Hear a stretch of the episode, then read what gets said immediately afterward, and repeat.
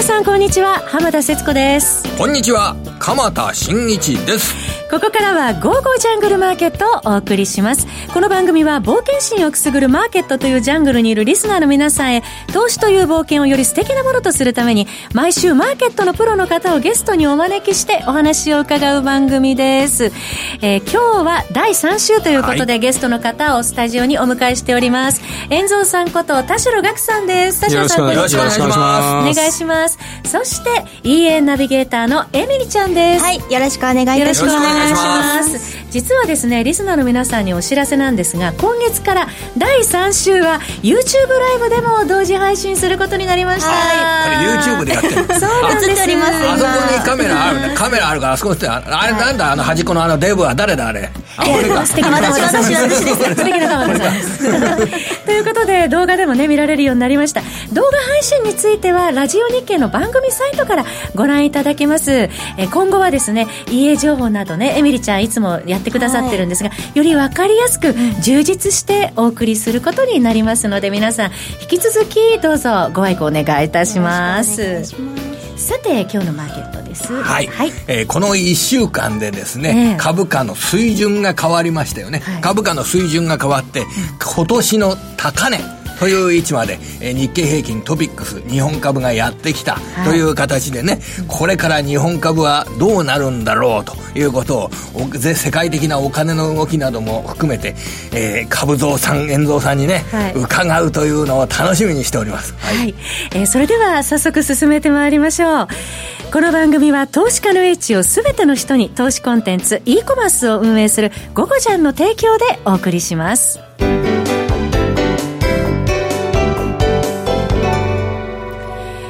て EA ナビゲーターのエミリちゃんには後ほど、えー、16時41分頃から再びご登場いただきますが、えー、ここからは遠蔵株蔵さんこと田代岳さんと鎌田さんによるマーケットについてのご見解を伺っていきます、もうねシンプルにこれは株蔵さんに伺いましょう、はい、株価が日本株がまだ上がるのかどうか。年初来高値になって、えー、これからどうなるのかというような点で、えー、いかがでございましょうかね、そうですね、ここまで上がったのは、やっぱり2つの、まあ、リスクが少し解消されたことで上がってきてると思うんですね。はい、で、あのまあ、中国、米中のことと今、今やってるブレグジットのことなんで、まあ、それで特に黒線が上がって、リスクが先行になってると思うんですね。で、やっぱり、あの、それ以外にや、うん、なんていうか、為替の IMM のポジションとかも見ても、やっぱり、売りがすごく多かったんですね。で、日経平均もそうだと思うんですが、やっぱりショートが膨らんでるものほど買われるという感じで、だからそれを考えると、やっぱりマザーズ指数がついてこないっていうのは、マザーズショートというよりはロングじゃないですか。だからそうすると、やっぱり、今、壮大なポジション調整起こってるのかなって感じがしますよね。すごく今の、あの、株増産、円増産の話、どーんと入ってくるんですけど、はい、あの、は、あの、上がってる株というのを見ると、例えば代表的な例が自動車メーカーの鈴木ですとかね、はい。はい、鈴木かなり大幅な下方修正などを行ったじゃないですか。インドの軽自動車の売れ行きが悪いというようなことで、うん、そういった会社がよく上がってるという状況、というような形で、あの、悪材料と思われるような業績面でネガティブな材料が出たような株が下がらないがために、これ、悪材料出て下がらない株って、やっぱり売り方って買い戻したくなるんですよね、そういう時っていうのは。はい、それでよく上がってるというような、そんな状況なのかなということを思ってたんですが、株で見る上ではそんな形でいいんでしょうかね、今。そうですね。だからちょっと前とか、あのー、あのー、すごく、あのー、ネガティブっていうか、すごくみんなやっぱり、ね、あのーえー下サイドをケアしてたじゃないですか、うん、だから結構オプションなんかも上売ってたと思うんですよね、うん、コールオプションね。だから、まあ、株なんかもだから売られてたものほどあの買い戻しがあるっていうので、まあそういうところだと思うんですよね。はい、で、一方で、あの、ちょっと昨日からのアメリカの動きなんかで見てみると、はい、あの、えっ、ー、と、オランダの半導体メーカーの ASML という会社が非常にいい受注状況、はい、あの、4、6月期と、4、6月期と比べて7、9月期の受注が8割も受注が増えるっていうような、うん、そういう状況になったけれども、アメリカ市場で5%近い株価下落になってるんですよ。だから、こう、今まで上がってきた株株というのが、決算発表の後、一段高になってるっていうような状況には、まだサンプルちっちゃいんですけど、なってないんですよね。そうですね。はい、それで今日、あの、台湾の、あの、同じ半導体関連の、まあ、世界的なメーカーの TSMC という会社が決算を発表して、うん、で、焦点だった10、12月期の売上高の見通しが、えー、これ、7、9月期の実績よりも、えー、大体8.5から10.7%のレンジで増えるっていう、うん、まあ10%ぐらい増えるっていう見通しを出してきたんですよ。はい、通常、7、9月期の方が半導体の作り込み期で、10、12月期は、あの、半導体を少し、うん、あの、減らすような時期になるんですけど、はい、それでも10%近く伸びるぞというような見通し出してきて、いい数字だと思うんですけど、これが今日のアメリカの市場で、上がんないということになると、あの、先ほど、あの、株蔵さん、遠藤さんの指摘されていた、えー、ロングで持ってる株が上がらない。うん、こんなイメージが出てくるかなというふうな、あの、今意識持ってるんですけどね。そうですね。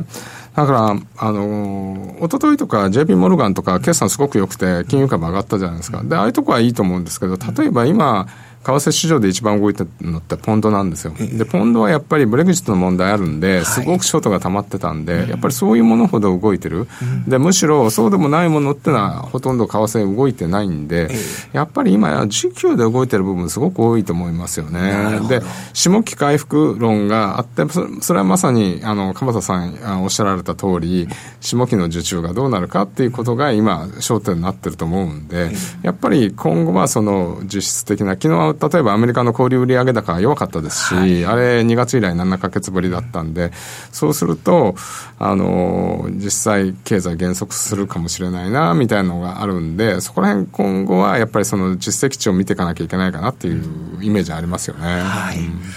そこでじゃあ、えー、遠藤さん、為替のトレード、はい、あここで、えー、実践的な、あの、どんな取引を今ここで考えるべきかというので、あの、聞いてる方々楽しみにしてると思うんですけれども、はい、いかがでしょうかね、これ。そうですね。あの、基本はちょっとドル売りになってるんですよね。で、ドルがやっぱり非常に強くなってて、で、こっからを見るとやっぱり、あの、今日明日ぐらいで決まるポンドの動きですよね。ポンドがこれでやっぱりブレグジットダメだっていうことになると、ただ、あの、合意なき離脱懸念っていうのはないんで、さらに売り込まれるってことはないと思うんですけど、やっぱり今回上がった分のポンドが、今週ダメとこなると売ら売られると思うんで、そうすると円高になってくるので、やっぱりちょっとポンドの動き注目なんで、ただ、ポンド本当合意したら、ここからさらに上がると思うんで、その時はどっかで買ってもいいと思うんですけどね。今、ポンドに関心を示している日本の FX の投資家っていうのは非常に多いようですよね。そうですね。これ、やっぱりドル円だと、あまり今、あの、幅が取れないっていうような、そういう状況が背景にあるわけでしょうかね。そうですね。結局さっきも申し上げたように、ドル売りなんですよ、今。あの、ここ直近は。ドルが売られて、ポンドとかユーロが上がってるんで、そうすると、ドル売りなんでドル円あんまり動かない、あの、ドル売りになるんですけど、クロス円が上がってる分、ポンド円とかユーロ円が上がってる分で円安になってるんで、それで、あの、若干ドル円上がってるんで、ドル円はやっぱり動きづらくなってますよね。現在、ドル円が1ドル108円78銭から80銭ということで、うん、まあ今週、えー、109円台手前まで、はい、えー、来る場面、10月15日に89銭まで108円ありましたけれどもね、はい、ドル円どうでしょう、109円はちょっと重いという。目先9円重くて、えー、で前回落ちる前の高値って9円30なんですよ、はい、だからそこら辺まではあってもおかしくないなと思ってるんですけど9円30って、えーと、7月に出る前の日銀短観の大企業製造業の想定為替レートなんで、やはり9円台例えばここから、えー、今想定為替レートって 8, 8円台のミドルなんですけど、えー、ここから3月末まで例えば今9月まで終わったんで今度3月の決算じゃないですか。あの日本企業は、うん、そこで、えー、想定為替レートの8円50より上の為替予約をしたいとなると、大体今、3か月で70銭ぐらいディスカウントって言って下、下なんですね、為替予約をすると。はい、だから、今、8円、例えば70銭で売って、3か月後決算しましょうとなると、8円になっちゃうんですよ。だから、9円台に入ると、やっぱり8円50より上の輸出予約をしたいって人たちが出てくるんで、はい、あの輸出の売り結構出てくると思うんですよね。だからそういう意味ではやっぱり9円台、乗せることはあったとしても、そう簡単に10円に到達するってことはないと思うんですよね。うん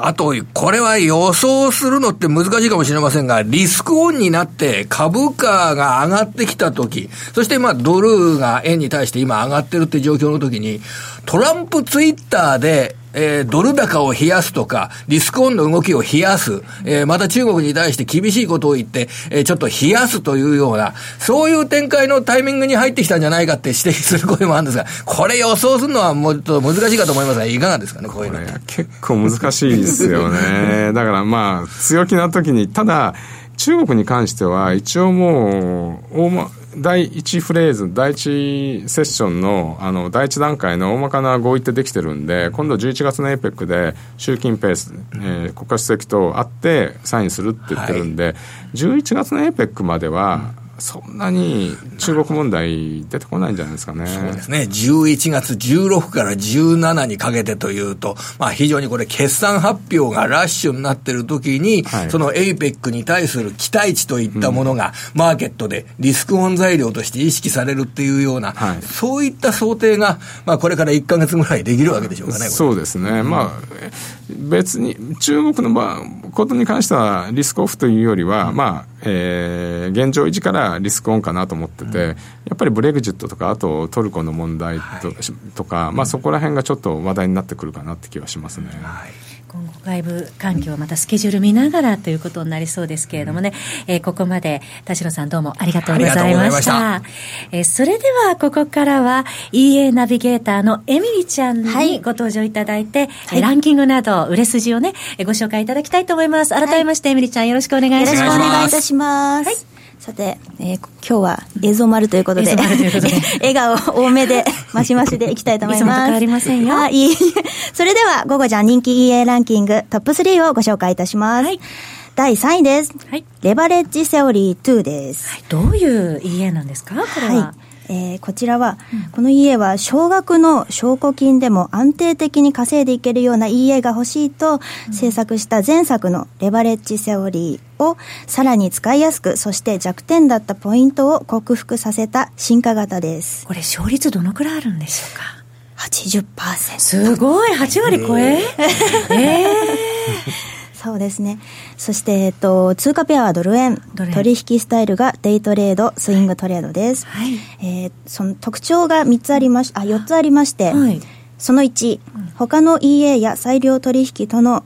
同時運用が可能になり、サブ口座や資金分けの必要がなくなりました。これは便利ですね。はい。そして、その2、手動で調整の必要があった取引ロットと資金倍率の自動調整が可能になりました。調整しながら自動的に運用することができるという、はい、そうですね、はい、はい、続きましてその3えー、前作に引き続き10万円から安定可能なロジックを組み立て、EA 初心者の方や初めから多額の資金を投入するのがちょっと不安だなという方にも扱いやすくなっております、はい、そして最後その4前作よりも最大ドローダウンをマイナス30%抑えることに成功しより安定した運用が可能となりました、はい、安定稼働できる EA になってる、ね、ということですね。今あのね、あのこの EA の特徴などはこのゴゴジャンのホームページに行ってですね、あのレオレッジレバレッジセオリー2っていうのを見ると、すごく細かく数字も書かれてますね。収益率が全期間33.21%ですとか、勝率は89.66%ですとか、えそれで、えっと、利用者の数ですとか、えそういったものが細かく書かれてるんでね、ぜひ、あの、ゴゴジャンのホームページに行って、こういったものをね、一つ一つ確認するっていうのも面白いかと思いますね。同時に余裕のある方、ご覧いただきながら、あの、聞いていただければと思います。そうですね。はい。10万円でスタートできるっていうのはいいかもしれないですよね。いいですよね。そうですね。はい。ここちらのお値段2万円となっております。税込みですね。はい。はい。続きまして第2位です。ネオスキャモーニングドル円ターボです。はい。こちらは高頻度型の早朝逆張り EA です。通貨ペアがドル円、取引スタイルがスキャルピングです。こちらの EA はドル円を対象とした早朝時間帯、朝5時10分 ,5 時10分から7時35分あたりですね、逆張りの EA となっております。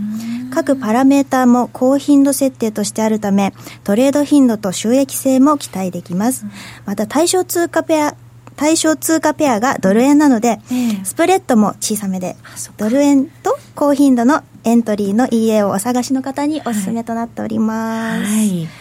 えードル円、そして多くね、えーエントリーしたいという方、そして早朝早起きさんに、早起きできない方はでき、あできない方にもね、はいはいいいっていうことですねおすすめでございます。このはい。ね、EA の名前にモーニングがついてるんですね。はい。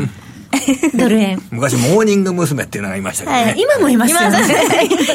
はい。こちら、お値段18,400円でおす。求めやすくなってるんですね。はい。続きまして、第3位です。あ、1位かな第1位です。はいはい、失礼しました。第1位、リチャードです。はい通貨ペアはドル円。取引スタイルがスキャルピング、デイトレード。えこちらは順張りを基本にしたエントリーを行います。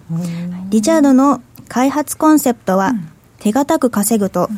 え長期運用です。でポイント3つありまして、はいその1、損失を最小限に100万円0.1ロット運用の最大ドローダウンは5%未満。その2、難品マーチンゲールは一切なしです。その3、最大4ピップスのスプレッドでも利益が出るようにスプレッド体制を強化しました。はい。その他のポイントとしては、15年間の成績で負けた年は1回だけ。はい。すごい。直近4年のプロフィットファクターは1.70と高い数値で、複利機能の使用時もドローダウンがわずか17%ということになっております。はい、これ15年間の成績で負けた年たった一度っていうことで、あの、作り手の方がもう結構時間をかけて分析設計されたって聞いてますけどもね。そうですねええちゃんと実績がね、こうあるということですごいですよね。安心してね、はい使うことができますね。はいこちらおいくらはいですか、。お値段19,800円です。はい、ぜひ皆さん、あの、午後じゃんのシステムトレードというところから入っていただくと、い今、エミリちゃんがご紹介いただいたランキング詳しく見ることができるようになってますので、ぜひホームページご覧になりながら検証してみてください。はいさて、ここでエミリちゃんから、キャンペーンのお知らせです。はい。午後ジャンよりキャンペーンのお知らせです。はい10月12日から10月26日まで、新進気鋭次世代キャンペーンを開催中です。それはどういうものなんでしょう？はい、あの、毎回ランキングをご紹介しておりますが、はいえ今後人気 EA ランキングの常連になるかもしれない、あの、ゴゴジャンの一押し制作者の EA がお得なお値段で購入していただけるチャンスでございます。はい。なんと、正規価格から最大78%オフの商品もございます。えーそんなにお安いものも中に入ってるんですね。通販みたいになってきましたけど。はい。ぜひこの機会にチェックしていただければと思います。詳しくは、ゴゴジャンホームページをご覧ください。はい。ちゃんとキャンペーンページもね、今載っておりますので、ぜひそちらそちらもご覧になってください。えーここまでは、遠蔵さん、エミリちゃんご登場いただきました。ありがとうございました。ありがとうございましたえーさて、この後は、もう一方、本日のゲストの方をお招きします。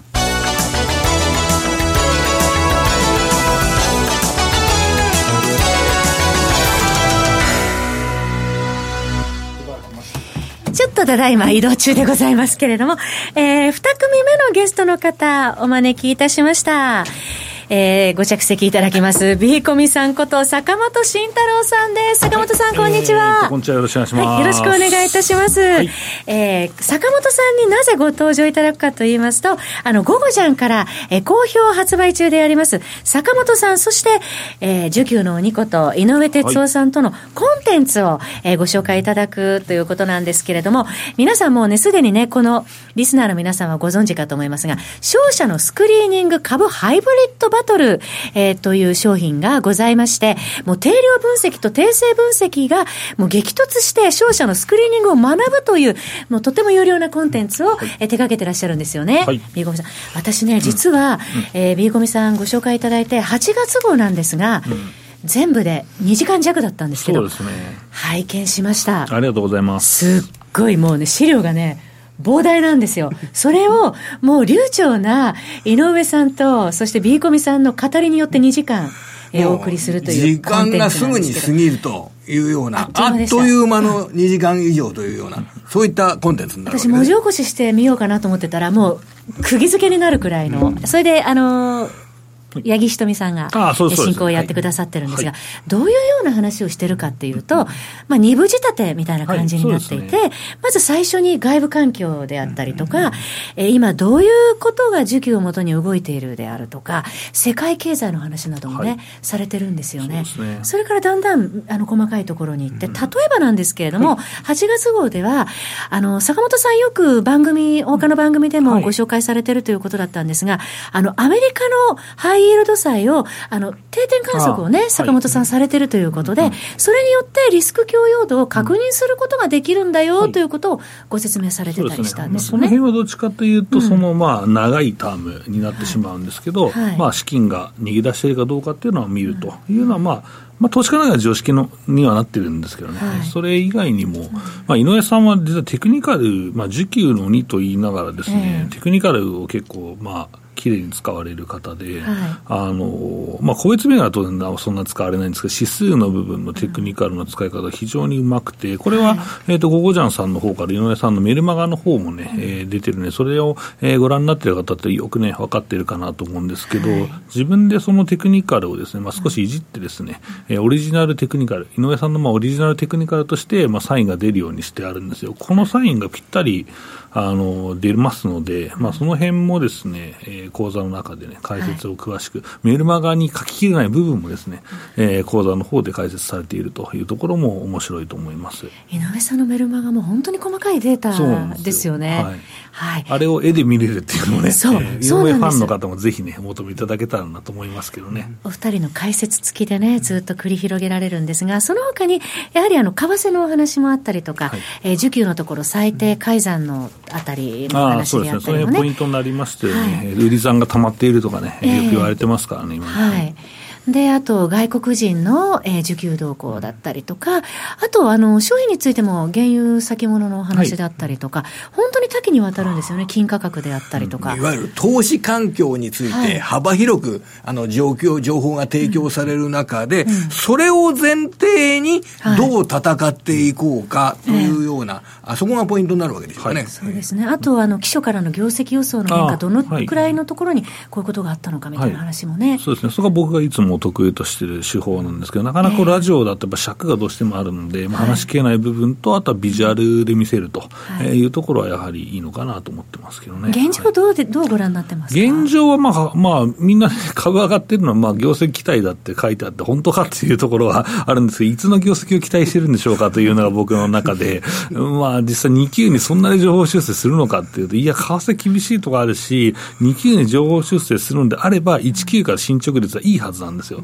じゃあそうじゃなければ2級からいきなり進捗率が良くならないと情報修正出ないじゃないですか。まあ、全く出ないとは言わないですけど、まあ、それを2017年と一緒って言ってる人がいまだにいますから、あれは、えー、基礎が1.9%の、まあ、見通しで、1級の時も7%ぐらいの、えー、増益に、えー、予想になってましたから、で、その後12%ぐらいで、えー、3級が、えっ、と、10、パー後半、18ぐらいで、最終的に23%の増益になったって、それはもう1級のところからサインが出てるんですね。だからどうやって、その、うん、情報修正になるのかっていうのをまあ聞きたいですよね。っていう、あとセクターの方もね、自動車とかが引っ張ってたので、はい、まあソフトバンクがものすごいね、株って増益にならない限り無理じゃないのって僕は思ったんですが、それすらかなり厳しいんじゃないかというところですけどね。はい、そうすると、投資する対象を選ぶ際に、よりこれ株価が上がったところでは、慎重に、あのー、選別して選ばなきゃいけないというような段階に入ってくるわけでしょうかね。はい、そ、ね、こで、まあ、あの、井上さんのですね、えー、そのスクリーニングシートが、まあ、活用できるんじゃないかということで、まあ、まあ、この、えー、っとですね、まあ、コンテンツ始めたんですけど、はい、このコンテンツ非常にやっぱり、まあ、ある程度のクオリティを保っているのは、当然井上さんの知見と、あとは、このですね、シートの良さなんですね。はい、はい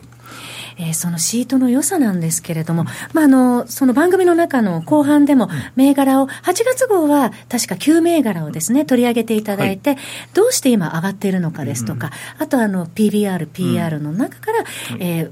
ちゃんと検証していただいて、うん、そうですね、あの解説してくださったりするんですよね、はい。えっと、井上さんは、えっと、えー、定量評価を、まあ、そのシートでクオンツを使ってやっていただいて、うん、まあえー、配当ですとか、あとは、まあ、利益ですとか、まあ、その辺の要素を、まあえー、きれいにですね抽出して、うん、えー、ランキングをですね金融、その他金融除くなので、3200位ぐらいまで1位から、えー、ランキングが並ぶんですよ。でそこのランキングの変化と、まあ、常に上位にいる銘柄、なぜね、えーまあ、上位にいるのかと、それを分析することで、相場にマッチするものをピックアップできると、うん、えー、いうところなので、そうだな、最近1月からだとオリコンとか、はい。はい。えーと、オリコンとかものすごい3倍ぐらいになりましたし、ね、まあ、あの辺もまあずっとランキングちょっと変化が見えてたので、検証しましたというところですけど、あとは、えーと、OSG 公募とかね、はい、えー、これもまあ2倍ぐらいになったんですけど、あの辺もまあしっかり、えー、サインが、まあ、井上さんの中で出てて、まあ、僕がピックして、まあ、検証したという形になるので、やっぱそういう銘柄もですね、シートの中探せるんですね。やっぱりまあ、あの、まあ、最近日経平均にしては上がってますけど、小型株上がってないねっていう、個人投資家手詰まり状態になってるかなと、えー、思うんですけど、まあ、このシートをまあ、えー、僕がピックする話を聞いていただいてもいいですし、そうすると定量評価の部分の勉強になりますし、えー、これを長期でですね、えっ、ー、と、お求め、えー、半年1年で、えー、お求めいただいた方には、えー、井上さんのシートが3か月に1回できますので、はい、えー、これをエクセルのそのままね、えー、プレゼントするというところで、それでも自分でね、そのエクセルシートを動かしてですね、有望な銘柄を探していただくというのもできるのかなと思いますけどね。でその企業ランキングレポートを使ってらっしゃるのって、多くのヘッジファンドの方が参考にされているものを使ってらっしゃるんですよね。そうなんです。このですね、シートは、まあ、井上さんが自分で、えー、ヘッジファンドで運用された時も当然使われてたんですけど、その後もですね、やっぱり配ってまして、えー、まあ欲しいというのが、プロのヘッジファンドからですね、来ると、はい、えー、いうところで、それをですね、えー、まあ送っていて、まあ、プロも一目置くシートと、えー、その中からいい銘柄を抽出していただければというのがですね、えー、この、えー、まあコンセプトの一つだなと思いますけどね。はい、はい。あの、オリジナルな目から鱗が落ちるようなテクニカル分析を見てみたいなっていう方ですとか、うん、あと、あの、普段株式の需給分析の大切さ認識してるんだけども、これ、実際にどのように分析したらいいか分かんないっていう方にも、とてもおすすめですよね。ね。はい、だから結構全方位で役に立つコンテンツなのかなとは思ってます。あと、銘柄教えろとかいう人もね、それをヒントにしていただければいいわけなので、えー、はい、非常にいいコンテンツだと思ってますけどね。あと、あの、見てて思ったのが、プロの方が実際、どのような銘柄に着目されてているのかなっていうのが、はい、やはり継続してご覧いただくと、そうですね、こういうところに着目してるんだなって、プロの視点が自分の中に入ってくるっていうところもありますよね。はい、はい、そして覚えるべき銘柄を絞って覚えておいて、それで常にそれをウォッチしておけば、トレンドが分かってくるっていうのもありますよね。そうですね、まあ、その中でやっぱりさあ、まあ、下落が厳しいような時はやっぱり内需中心に、はい、えー、まあ、解説したりというところも心がけてはいるんですけど、はい、